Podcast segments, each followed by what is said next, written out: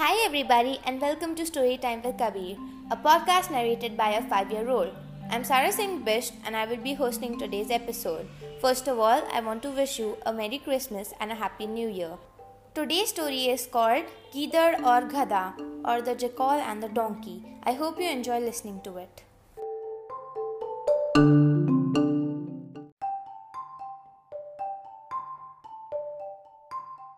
Gidar or Ghada.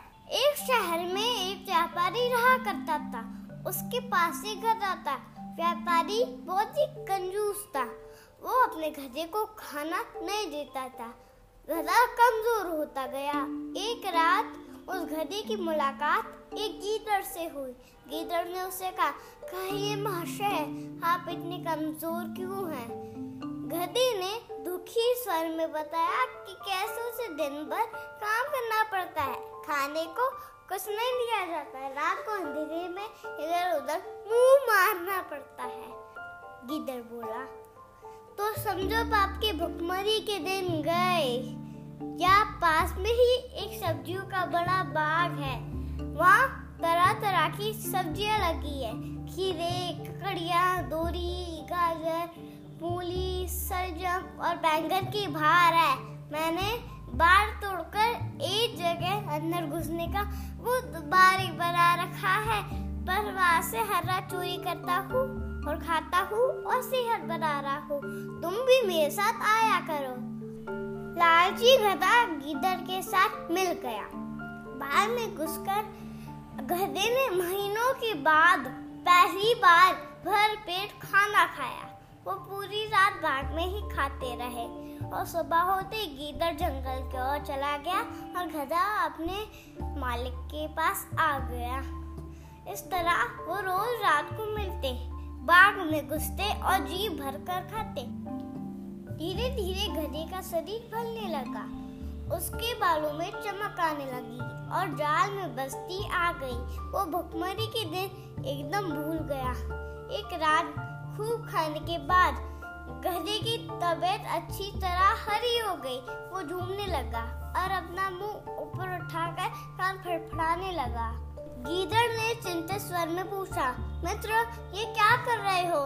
तुम्हारी तबीयत तो ठीक है।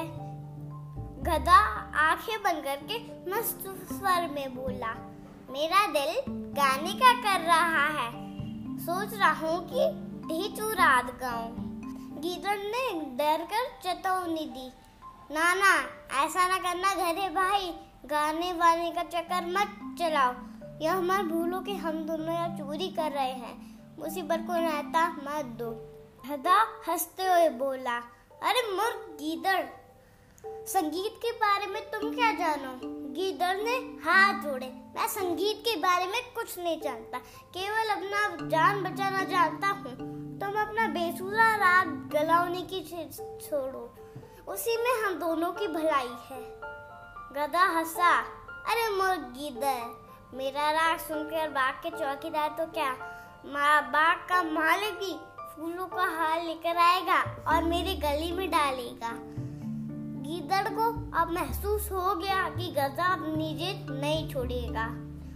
उसी वक्त गीदड़ बोला पछताते हुए, मुझे अपनी ज़िंदगी में इतना मुर्ग दोस्त मिला है। गिदर ने बुद्धिमानी से काम लिया और हाथ जोड़ते हुए बोला, गधे भाई, मुझे अपनी गलती का एहसास हो गया है। तुम महान दया को मैं मुर्ग गीदड़ भी तुम्हारे गले में डालने के लिए फूलों की माला लाना चाहता हूँ। मेरे जाने के दस मिनट बाद ही तुम गाना शुरू करना, ताकि मैं तुम्हारी आवाज़ सुनकर भागकर फूलों की माला लेकर आ सकूँ। गधे ने अच्छे से सिर हिला दिया। गिदड़ वहाँ से सीधा जंगल की ओर भाग गया। उसके जाने कुछ समय के बाद ही गधे ने मस्त होकर रेखना शुरू किया।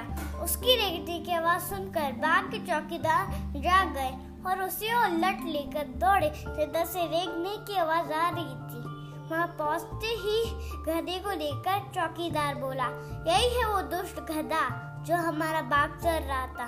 बस। सारे चौकीदार और डंडों के साथ गधे पर पीट पड़े। कुछ ही देर में गधा पेट पीट कर अधमरा होकर गिर पड़ा। इस कहानी की शिक्षा है कि मूर्खता के गंभीर परिणाम हो सकते हैं। Thank you for listening merry Christmas and a happy new year to you